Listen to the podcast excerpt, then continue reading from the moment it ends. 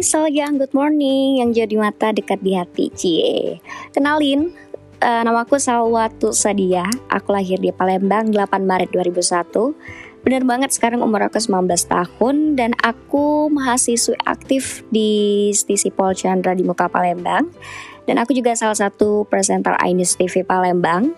Di sini beberapa teman-teman online Salwa atau yang Salwa sering sebut dengan Sal yang request nih, pengen lebih deket sama Salwa, pengen lebih tahu kehidupan Salwa. Jadi dengan banyak pertimbangan, akhirnya seneng banget Salwa ngeluarin podcast perdana ini yang Salwa namain dengan Diary Salwa.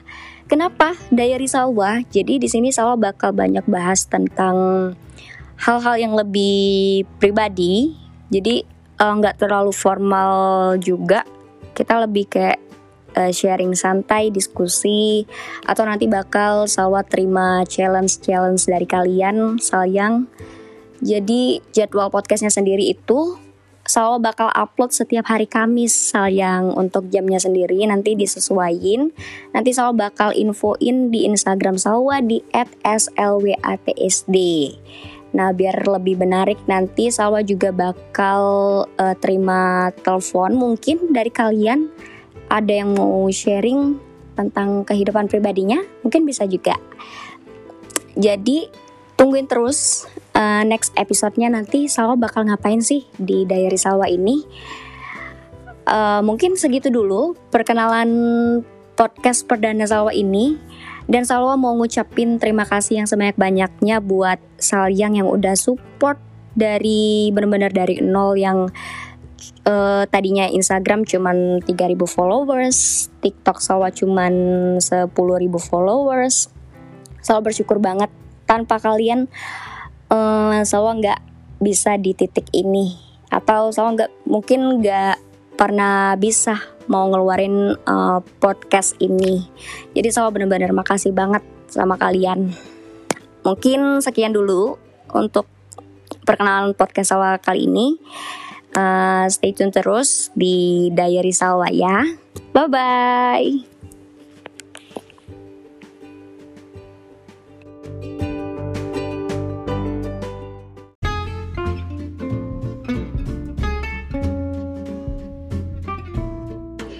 Hai, good morning Sal yang jauh di mata dekat di hati. Seperti janji gue kemarin, gue hari ini bakal launching nih podcast tentang mimpi, judulnya mimpi. Di sini gue bakal sharing tentang pengalaman gue selama ini dari SMA sampai sekarang udah kerja. Nah, langsung aja. Jadi di tahun 2015 atau 16 itu gue sekolahnya SMK. Nah, kenapa bisa masuk ke SMK bukan SMA? Itu gue pas SMP lagi duduk tuh kan di kantin, di kelas sih, bukan di kantin, duduk di kelas, ngelihat di laci ada kayak brosur gitu. Nah, pas gue buka di brosur itu ada salah satu sekolah swasta di Palembang itu ada jurusan perhotelan. Gue udah tertarik di situ dan gue lihat tuh ada belajar bahasa Jepangnya. Nah, gue tertarik kan, makanya gue langsung masuk ke situ. Tadinya mau ke negeri, tapi papa gue itu orangnya gak mau ribet, males, dia gak mau ngurusin gue tuh. Jahat banget gak sih? Maksudnya gak mau ngurusin dalam artian mau nganterin ke sini. Dia tuh lebih kayak udahlah yang simple aja gitu. Jadi akhirnya gue langsung masuk ke swasta. Nah, pas sekolah SMA, aku umurnya itu 16 atau berapa ya? Itu 15 tahun kalau nggak salah. Nah, aku ambil jurusan perhotelan. Nah, dari kelas 1 itu, aku tuh udah kerja guys. Kerjanya gini, jadi kalau misalkan di SMK itu, bakal dilihat nih potensi kita yang bakal, oh ini bisa kerja part time, ini enggak gitu. Jadi dari gurunya yang milih. Nah, gue dipilih untuk kerja part time pada saat itu. Jadi dari kelas 1 itu sekolahnya kan full day tuh, dari jam 7 sampai jam 5 sore. Tapi gue dikasih dispen pulang jam 2 siang. Nah, di jam 2 siang itu bukan pulang ke rumah, tapi gue pulang langsung bawa baju. Jadi gue langsung pergi ke hotel gitu. Jadi gue part time di hotel berbintang di Palembang. Jadi di situ kerja part time. Nah, kerjanya ngapain? Kalian jangan kaget, gue itu kerjanya jadi waitress. Jadi waitressnya tapi bukan di restoran, itu waitress di event gitu. Jadi kayak yang paling sering itu di acara ciato. Acara ciato itu acara nikahannya orang Chinese. Nah, jadi di situ mereka kayak makan pakai meja bundar gitu kan. Nah, kita disuruh jaga per meja. Nanti di situ dibagi, gua berapa meja, lo berapa meja gitu. Nah, selain itu juga pengalaman yang paling gue gak bisa lupain itu gue ngelap piring, sendok, berak-rak dong. Itu bukan 1-2 ya jumlahnya, yang pastinya ratusan jumlahnya. Makanya sampai sekarang itu tangan gue kasar. Setiap salaman sama orang itu bener-bener gak pede. Tapi dari sini juga nih gue ngerintis karir gue yang sampai sekarang itu ya dari tangan ini dulu berawalnya. Jadi gue tekanin di sini, semua yang gue dapetin sekarang itu nggak instan.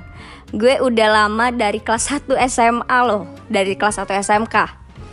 Jadi di situ gue kerja part time, kerjanya gitu udah gue jelasin ya. Pulangnya jam 12 malam. Itu dijemput papa gue tuh. Pulangnya dijemput papa gue. Tapi bukan hanya di satu hotel doang, karena kan itu kan per event tuh dan part time, jadi kayak lepas gitu aja.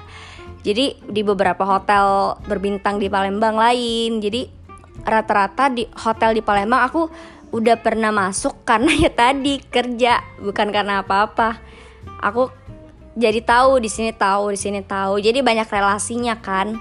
Nah, kalau ngomongin soal gaji itu per hari, jadi sama aja kayak buruh gitu guys. Jadi dia kerjanya langsung dibayar. Jadi pada saat jam 12 itu sumpah momen yang gak bisa dilupain banget. Itu kan rame tuh teman-teman yang lain, bukan gue doang, dan juga beberapa temen dari sekolah SMK lainnya.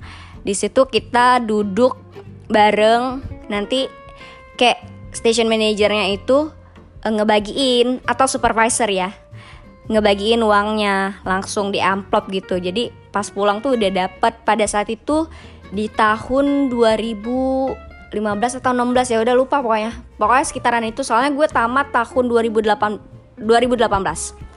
Jadi di situ dapat duit 75 tuh banyak banget, itu banyak banget sumpah. Jadi kalau misalkan di sekolah tuh kita jarang ke kantin, paling pas istirahat di kelas diem karena udah capek kerja guys. Jadi gitu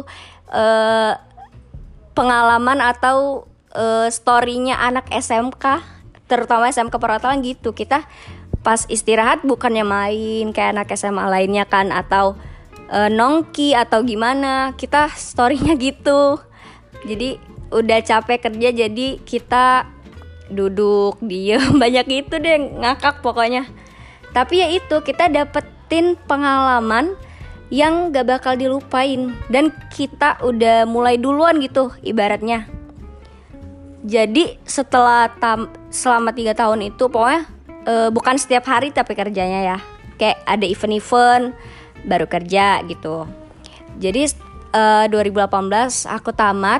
Itu kalau SMK ada uji kompetensi namanya. Jadi sebelum tamat itu kita ada 2 kali ujian, UN sama uji kompetensi atau UK. Nah, di uji kompetensi itu yang menguji kita itu bukan guru tapi juri dari luar gitu. Nah, juri dari luar itu kayak salah satu manajer hotel di Palembang gitu. Pokoknya banyak deh jurinya, sekitar ada 3. Nah, 3 itu beda-beda divisi, beda-beda departemen. Itu ada bagian housekeeping, yang pasti eksekutif housekeepernya yang nguji kita. Terus ada dari front office, biasanya front office manager. Terus satu lagi apa ya waktu itu, gue lupa. Pokoknya ada 3 jurinya. Sumpah gue lupa. Itu cuma yang gue inget. Jadi kita diuji tuh di situ. Kita kan selama setiap harinya itu kerjanya praktek, guys. Kalau SMK jarang teori. Teori ada sih, tapi dikit. Jadi selama sekolah itu prakteknya itu langsung. Kalau misalkan di hotel kan ada check in, check out gitu kan, reservasi, ngangkat telepon. Nah, kita prakteknya gitu. Jadi langsung misalkan teman gue jadi tamunya nih, gue jadi resepsionisnya. Jadi how to check in, how to check out gitu, kita prakteknya gitu. Jadi makanya pada saat pas magang kita udah gak kagok lagi. Tapi kalau untuk magang sendiri gak pernah ditaruh di front office. Pasti selalu di waitress. Di waitress itu biasanya shiftnya selalu pagi kalau untuk anak magang ya. Jadi untuk magang sendiri pasti di restoran. Jadi kalau misalkan pagi-pagi breakfast, kalau misalkan kalian ada lihat di hotel ada anak pakai baju hitam putih, nah itu anak magang tuh, pasti dari SMK perhotelan. Tapi kalau sekarang mungkin gak lagi deh pakai baju hitam putih. Pasti mereka dikasih uniform gitu, seragam dari perusahaannya, dari si hotelnya. Soalnya aku pas magang dulu udah dapet uniform itu, jadi aku nggak pakai baju hitam putih. Uniformnya cantik lagi, jadi kan semangat kerjanya, kayak kita ngerasa udah, wah gue kayaknya gue udah kerja di hotel deh gitu. Pokoknya kalau misalkan udah jadi anak perhotelan itu atmosfernya beda. Kalau udah pakai uniform tuh seneng banget, menjadi suatu kebanggaan. Jadi pas, maaf ya ini agak ngawur nih ceritanya. Bukan ngawur, maksudnya alurnya nggak sesuai, tapi kalian dengerin aja ya, semoga kalian nggak bosan. Jadi setelah sebelum tamat, gue UK, uji kompetensi, itu diuji langsung oleh manajer-manajer hotel. Terus di situ gue udah ditandain tuh, jadi ceritanya gue udah ditawarin, nama kamu siapa, umur kamu berapa, ditanya kamu, pokoknya ditanya-tanya lah. Jadi di situ gue langsung dikasih kartu nama oleh si manajer hotelnya, katanya kalau misalkan kamu tamat kamu hubungin aja gitu. Jadi kayak udah dikasih tanda gue tuh diajaknya kerja gitu. Jadi setelah itu tamat tuh kan, ternyata gue tuh dapat beasiswa dari sekolah. Jadi beasiswanya di salah satu universitas di Palembang, lumayan up. Boleh gue sebutin enggak nih? Itu di UNSRI, Universitas Sriwijaya. Nah jadi itu gak gue ambil karena gue bener-bener bingung. Ada 3 pilihan, gue mau kuliah dulu atau mau kerja dulu nih. Untuk kerja sendiri gue juga udah ada 2 properti nih yang nerima, bukan cuman di satu hotel doang. Dan di posisi yang sama, pada saat itu gue ditawarin jadi telepon operator. Jadi gue bingung tuh kan. Gue sempat voting juga loh di Instagram, sumpah gue voting. Waktu itu followers gue masih sekitar 1.000 mungkin, sumpah masih 1.000. Jadi gue voting, guys, enaknya kuliah dulu atau kerja dulu atau kerja sambil kuliah. Jadi gue nanya gitu kan, ada yang bilang kuliah dulu sayang beasiswanya, kerja dulu, kuliah bisa nanti. Jadi gimana-gimana gue memutuskan buat kerja dulu. Gue ambil kerjaan gue. Jadi gue ambil salah satu properti yang belum gue tempatin, karena sebelumnya yang satunya lagi itu tempat gue magang. Jadi gue ambil di situ. Gue kerja selama berapa ya, 7 bulan 8 bulan. Pas banget waktu itu Asian Games. Iya, mau deket-deket Asian Games gitu. Jadi aku langsung kerja jadi telepon operator pada saat itu.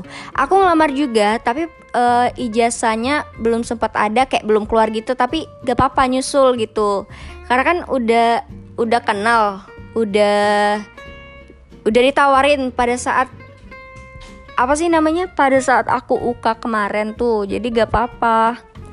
Udah aku kerja, abis itu aku juga les. Jadi aku mikir, waduh kalau misalkan kerja nih jam 8, pulang jam 5, setiap hari gitu doang.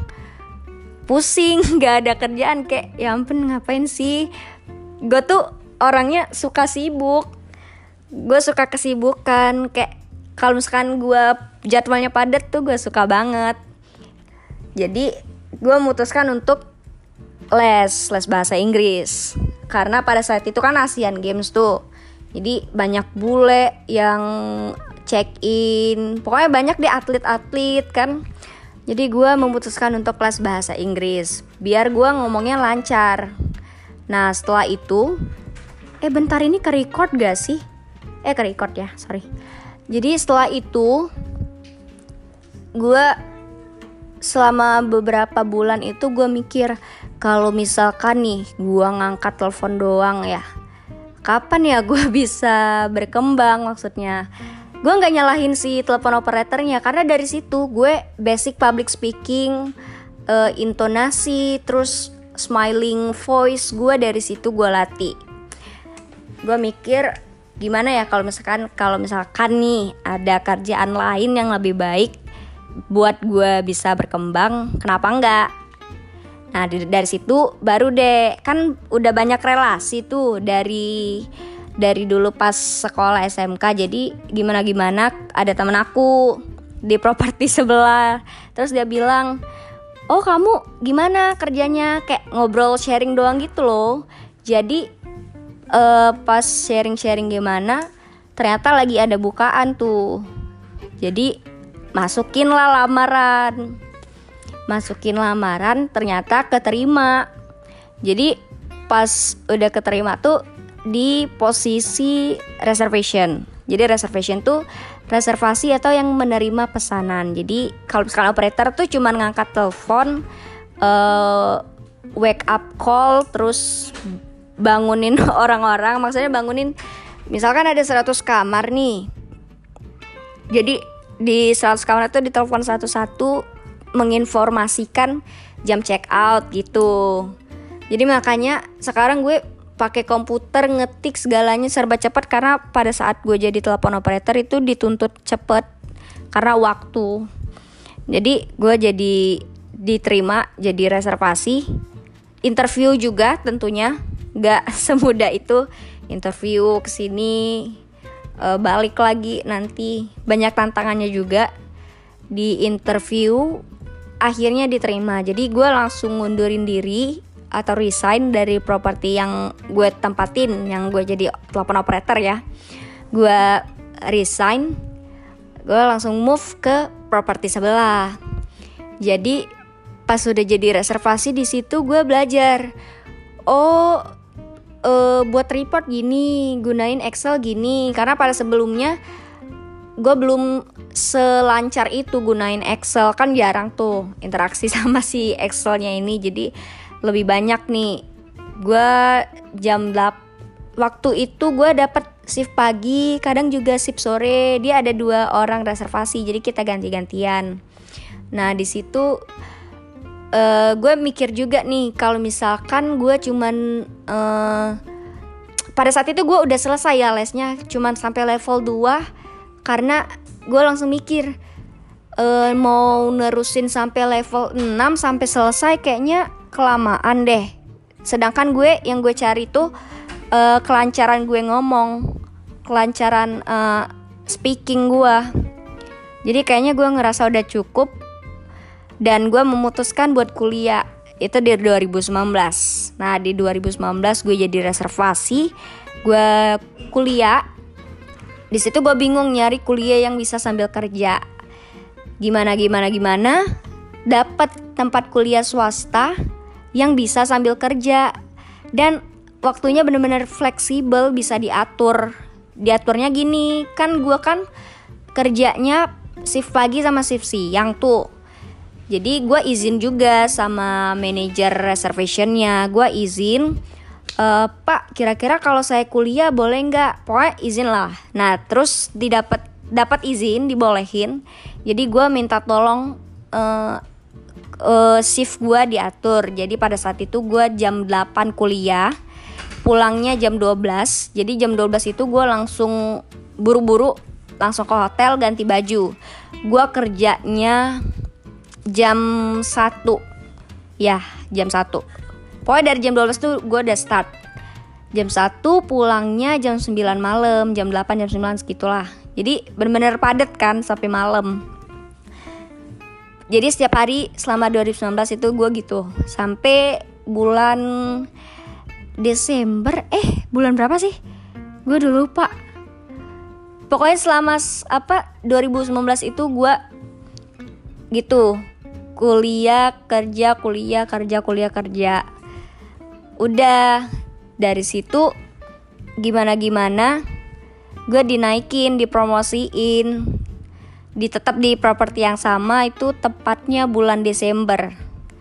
Jadi aku Desember dijadiin sales coordinator di bagian marketingnya. Aku di situ dinaikin jadi sales coordinator. Terus kuliah aku tetap jalan. Nah itu kan aku kan kuliah Senin sampai Jumat tuh. Gimana caranya ngatur kalau misalkan aku jadi sales coordinator itu kerjanya Senin sampai Jumat, Sabtu Minggu baru libur. Tapi kalau misalkan reservasi liburnya nggak nentu, harinya nggak nentu. Jadi gue langsung gercep buru-buru ngatur ke tempat gue kuliah. Gue atur gimana caranya gue kuliahnya pindah jam. Jadi di situ untung aja masih semester 1. Jadi gue langsung pindah ke hari Sabtu. Jadi kuliahnya cuma hari Sabtu doang, tapi full day dari jam 8 sampai jam 5 sore. Jadi udah berhasil move ke hari Sabtu kuliahnya. Udah deh langsung kerja jadi sales coordinator Senin sampai Jumat. Terus hari Sabtunya kuliah, hari Minggu tuh istirahat di rumah. Dan tiba-tiba besok udah Senin lagi. Jadi bener-bener gue dari 2018 itu gak ada stop, kerja mulu sampai sekarang. Setelah itu sampai bulan Juni gue memutuskan untuk resign karena ada sesuatu hal. Gue memutuskan untuk resign. Setelah resign gue cek-cek nih di Instagram. Di Instagram ada bukaan lowongan presenter, audisi presenter. Gue tertarik banget karena pada saat itu emang belum kepikiran buat jadi presenter. Tapi kalau ngelihat di TV tuh suka bilang gini sama papa, "Pa, mau deh jadi kayak gitu, baca-baca berita." Tapi papa bilang, "Ah, kalau gitu harus pintar, harus ini pokoknya papa orangnya gitu." Dari situ gue juga inget, gue kan pengen banget ya jadi presenter, kapan lagi nih? Akhirnya masukin deh dengan modal PD. Walaupun tinggi badan gue tuh ibaratnya bisa dibilang gak memadai ya, tapi gue PD dulu. Yang pastinya gue tetap ada bekal yang gue bawa. Gue bisa apa gitu. Jadi gue ngelamar. Pada saat itu gak ada kontak personnya, jadi cuma ada email doang. Lo bayangin, cuma ada email doang. Jadi nasib-nasiban tuh dibaca apa kagak emailnya. Jadi gue email satu kali bersama CV-nya. Jadi bersama CV-nya itu gue tulis semua di situ, pengalaman dan segala macem. Gue kirim email. Setelah beberapa hari gue ditelepon, guys. Ternyata kaget banget dan seneng juga. Oh my god, berarti email gue dari ratusan orang dibaca gitu. Dan CV menurut gue bener-bener ngaruh sih. Jadi kalian CV itu harus bener-bener dikemas semenarik mungkin. Gue CV-nya buat sendiri, ngedit sendiri. Jadi kalian usahain kalau sekarang mau ngelamar itu CV-nya dikemas semenarik mungkin. Di situ gue ditelepon, disuruh casting, bolak-balik, casting lagi beberapa kali castingnya. Dan itu penentuannya dari pusat karena tempat yang gue audisi ini dia pusatnya di Jakarta. Ya kalian udah tahu kan, iNews TV. Tapi yang lokal, gue audisinya yang lokal. Tapi penentuannya tetap di pusat. Setelah itu gimana-gimana dikabarin, selamat kamu gabung di iNews. Semoga seneng banget karena kayak berawal dari ngelamar, gak ada kontak person, ditelepon, emang bener-bener rejeki banget. Dan alhamdulillah banget bisa sebersyukur itu bisa capai di titik itu. Akhirnya September gue langsung on air. Itu tanggal 1, ingat banget 1 September gue on air di TV pertama kali. Bener-bener masih banyak juga kesalahan, tapi gue tetap semakin hari semakin belajar dan semakin terbiasa sampai sekarang. Malah sekarang kalau misalkan siaran tuh nagih banget sih buat gue ya. Jadi gue sampai sekarang masih jadi presenter dan masih kuliah. Sekarang udah semester 3. Jadi apalagi ya? Ya gitu. Pokoknya aku kalau misalkan apa-apa itu diyakinin dulu. Jadi gini loh, ada ilmu metafisika. Kalian tahu nggak metafisika? Kalau nggak tahu kalian bisa searching di Google. Jadi otak manusia ini sama dengan energinya sama dengan alam semesta. Jadi apa yang kalian pikirkan, apa yang kalian yakini itu sangat berpengaruh dan itu biasanya terjadi. Jadi hati-hati sama pikiran kalian. Makanya gue selalu berpikir positif karena itu bakal mempengaruhi aura dan apa ya, pokoknya mempengaruhi gue deh. Pokoknya itu bakal jadi bumerang dan timbal balik ke gue. Kalau misalkan gue mikirnya positif, gue tuh bakal dapet aura positif itu.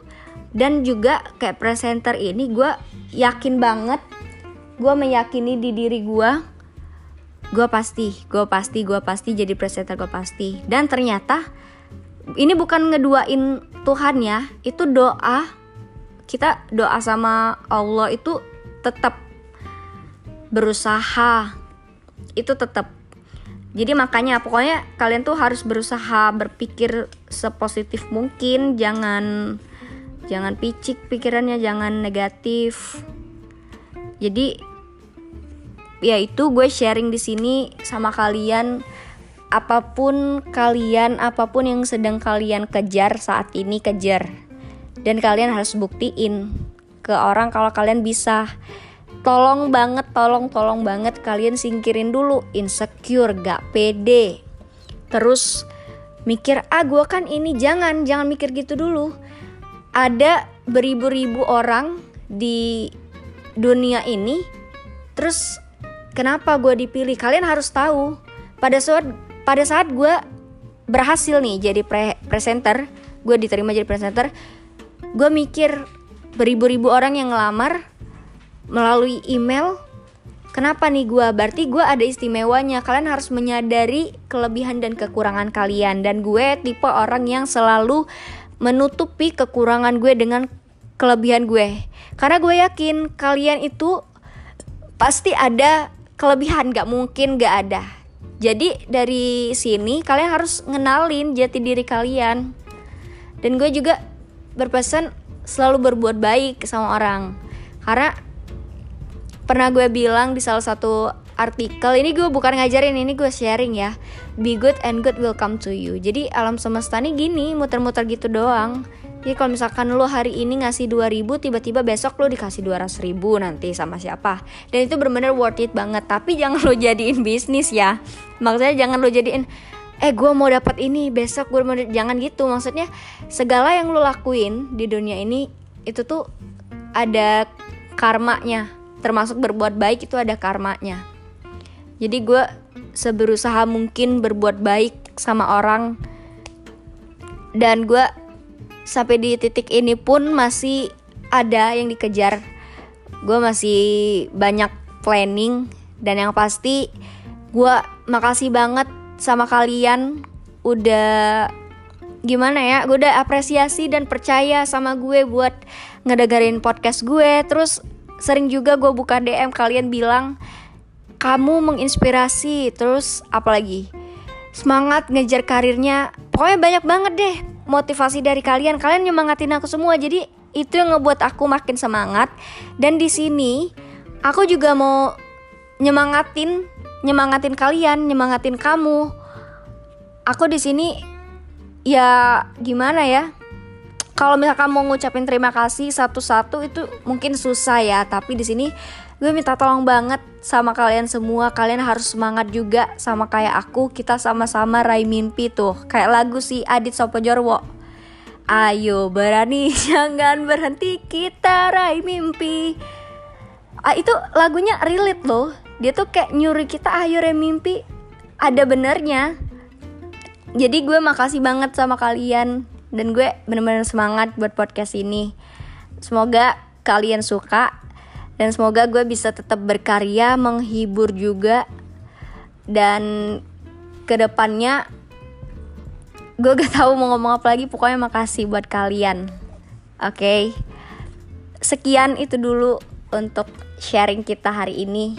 Semoga untuk selanjutnya nanti kalian bisa challenge atau ada yang mau kalian ketahui untuk episode Kamis depan, kalian bisa langsung DM atau komen di foto di feeds gua.